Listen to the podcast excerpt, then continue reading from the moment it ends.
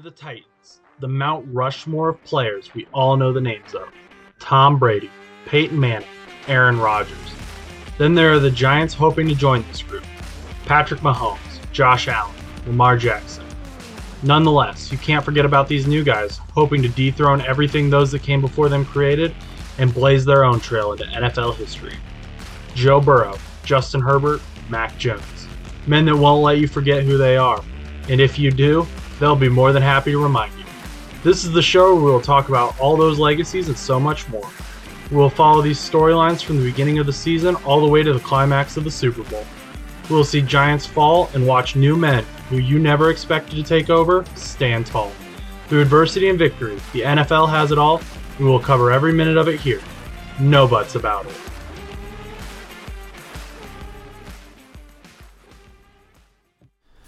Hello from a common room in Ohio. This is No Butts About It, and I'm your host, Josh Butts.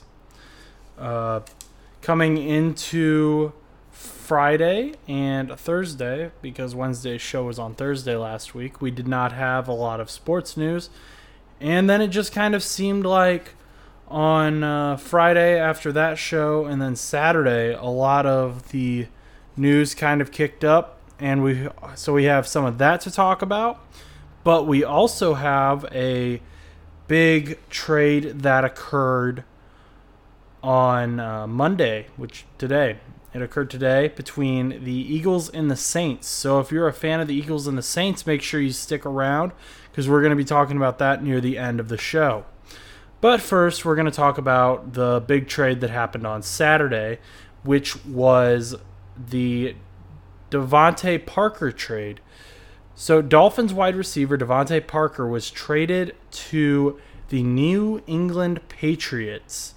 And that means that the New England Patriots now have a receiver I'd consider a veteran receiver uh, because the Patriots have a pretty young team of wide receivers with Kendrick Bourne and Jakobi Meyers. I believe they're both 2019 draft picks.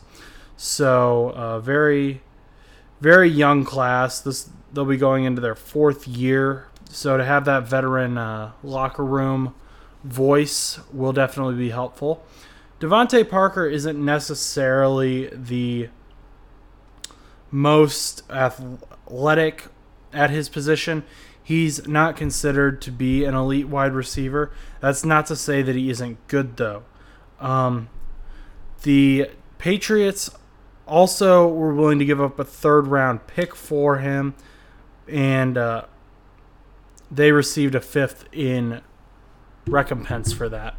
But as far as DeVante Parker goes, like I said, I think he's a good veteran voice in the locker room. And he'll provide something for these younger guys who are a bit better. So, uh, just to give you an idea based on some PFF scores for the uh, Patriots wide receivers compared to DeVante Parker. Kendrick Bourne had a 77.8 overall offensive uh, PFF score. His receiving was 77.2, and his run block was 43.5. Jakobi Meyers had a uh, 74.7 overall offensive PFF score. His receiving 74.6 and his uh, run block was 56.9.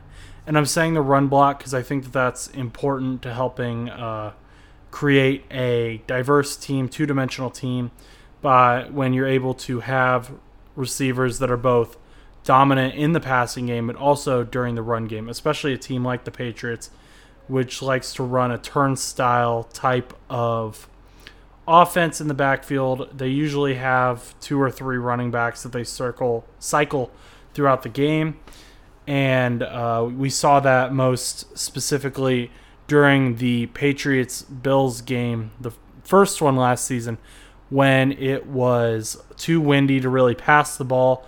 Mac Jones only threw three times that whole game, but the run game was there, and they were able to beat the Bills because of it.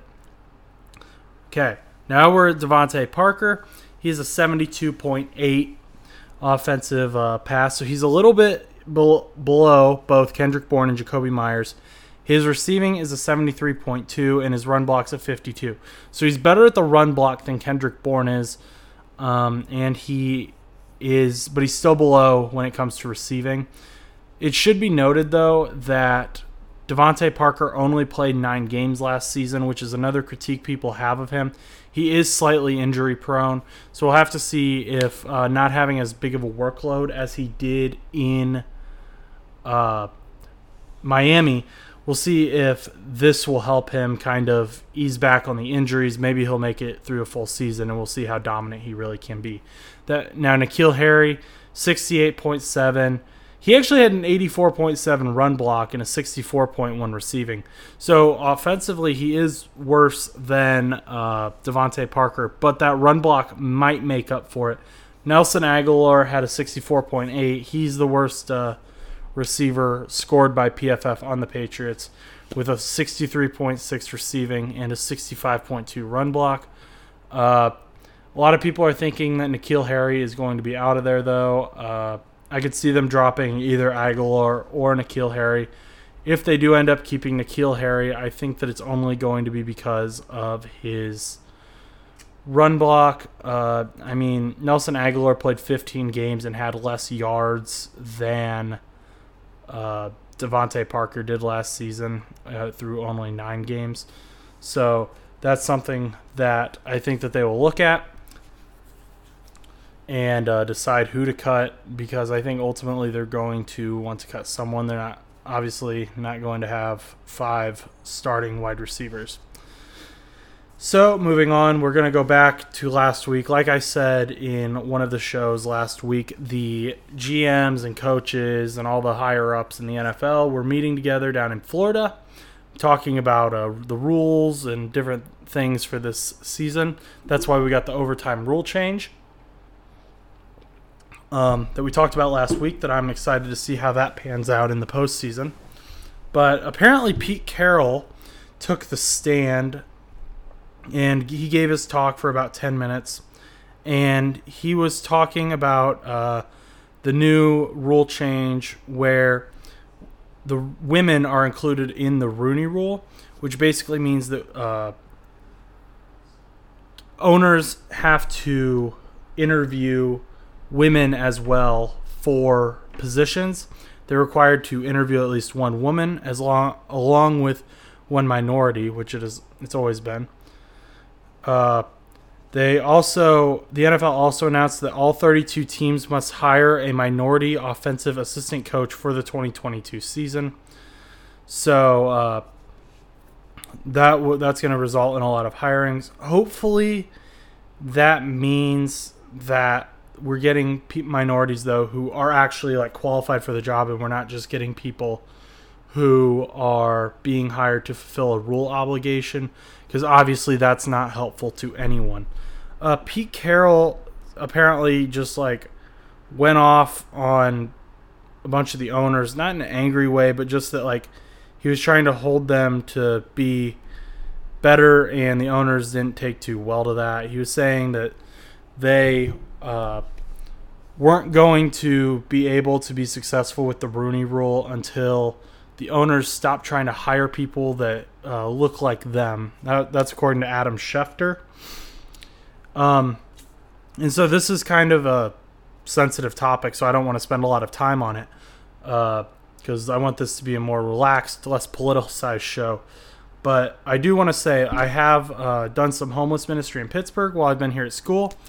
And actually, last week when we went down there, we met a guy named Richard, who's Richard's been there a couple times, and the story I'm going to share isn't from this last time, but it's from the time before. And he always talked about how growing up he never uh, learned about anyone that looked like him. And he's a black older man, uh, older African American man, and uh, so this was back before like Martin Luther King and his uh, many civil rights movements went on. But uh, he said the only people he learned about were George Washington Carver and Booker T. Washington, which I thought was interesting, considering I learned about a lot more people being younger than he obviously did. But he carries around this collage of all these uh, African American men who did stuff. and that way he can remind himself that he is something. I th- I I think that's a neat perspective to look at. But something he said that was beautiful was he said that he enjoys coming down to see us because we don't treat him different based on his race. And I remember one of the girls said, "Yeah, I'm sorry that racism is an issue." And he said, "Yeah, I've dealt with racists my whole life."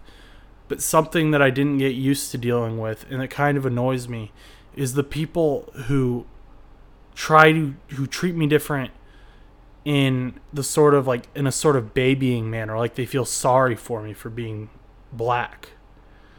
He said that there are people now that come to him and they're like we're sorry for you. We're sorry that we're white. We're sorry that you're black.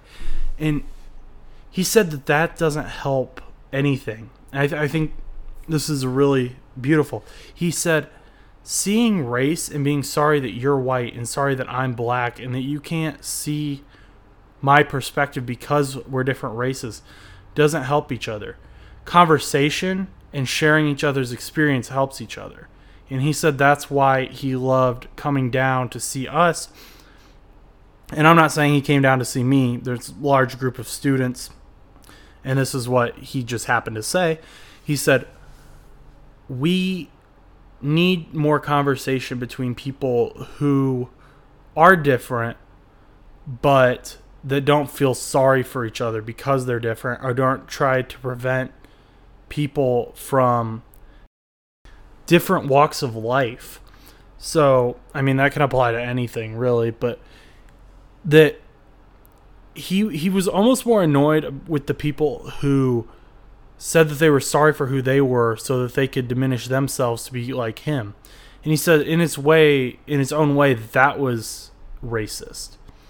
So, I want to encourage you to just kind of look at people for being people, not for any other external qualities they might have. Like talk to a person as a person, not as a not as they're just a man or a woman or a black man or a white man or I mean whatever, whatever differential you want to make.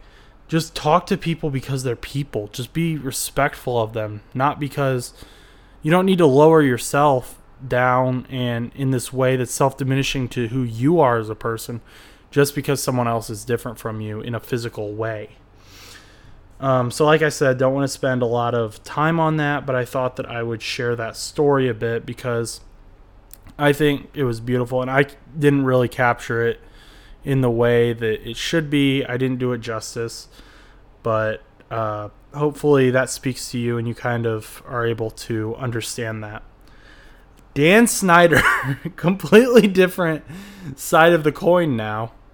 Uh, so Washington football team. Oh, they're the Washington Commanders now. That's right. Washington Commanders, led by Commander Carson.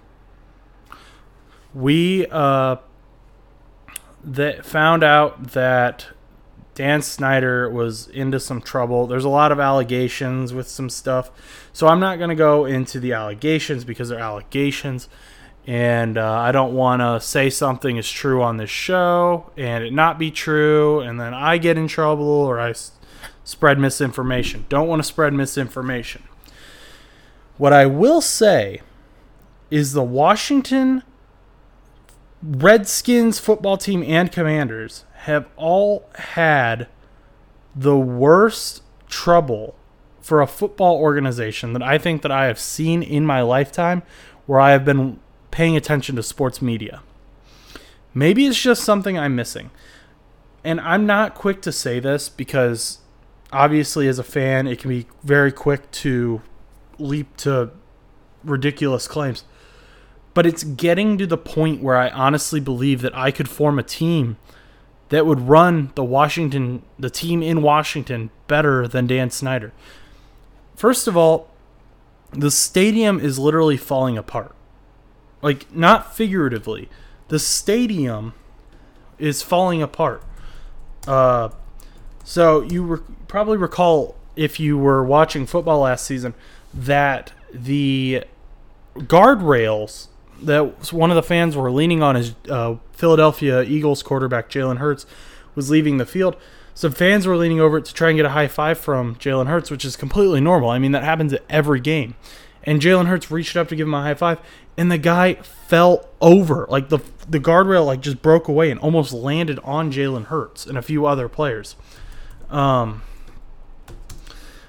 and Jalen Hurts ended up writing a letter to the uh, Washington organization because he's like, this is a problem. Why do I have to speak up as a divisional rival and tell you that this is an issue? Second, secondly, in uh, 2021, uh, in September of 2021, so earlier in the season, uh, raw sewage was leaking from the sewage system of the stadium onto the fans at the stadium. So the infrastructure at the stadium is so bad that fans are getting hurt, players are potentially getting hurt, and literal raw sewage is leaking out onto the fans while they're watching the game.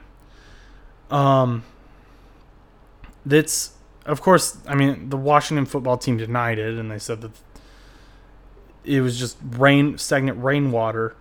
But uh, the fans seemed pretty certain of what it was in the video. I mean, there's videos of it. You can look it up on and fans who were there, fans who recorded it, pretty certain of what it was. So, I mean, You can tell the difference between rainwater and sewage.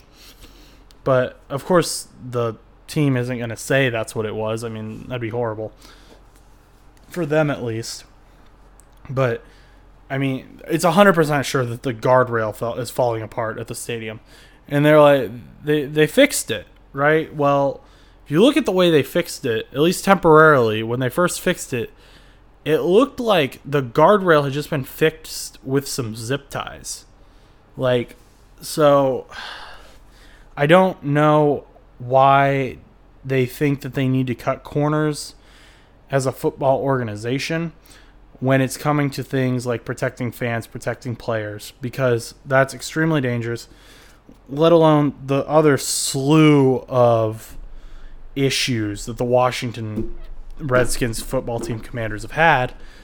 Um, RG3 is even saying that he, Robert Griffin uh, III is saying that he is going to come out with a book and that's going to even dump even more stuff onto the Washington Redskins football team commanders because yeah, he had issues when he was there. Alex Smith said that the team hasn't been run right in 20 years when he was on with the he only played when they're the command, uh, football team. But uh, honestly, like the way at least the media is talking about it and what I see from an outsider's perspective, and I mean, p- current players may have a completely different view on this. I have no idea. But what is coming out, what I'm reading, it appears that Dan Snyder is not capable of running that football team, and that the only thing that is keeping that team together in any sense is Ron Rivera as the head coach. Because Ron Rivera is a great head coach. He knows football well, but they're not bringing in players.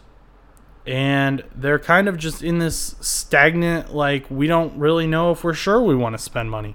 Players don't want to come there because they don't want to come to a stadium, play in a stadium that's falling apart when just down the road, there's high school players playing in better stadiums better infrastructure. They're not falling apart. I mean, maybe, obviously they're probably not as big, but at least they're not falling apart. The fans are safe, the players are safe, and everyone's happy. Everyone's able to enjoy the game without having to fear sewage water or the bleachers breaking, basically.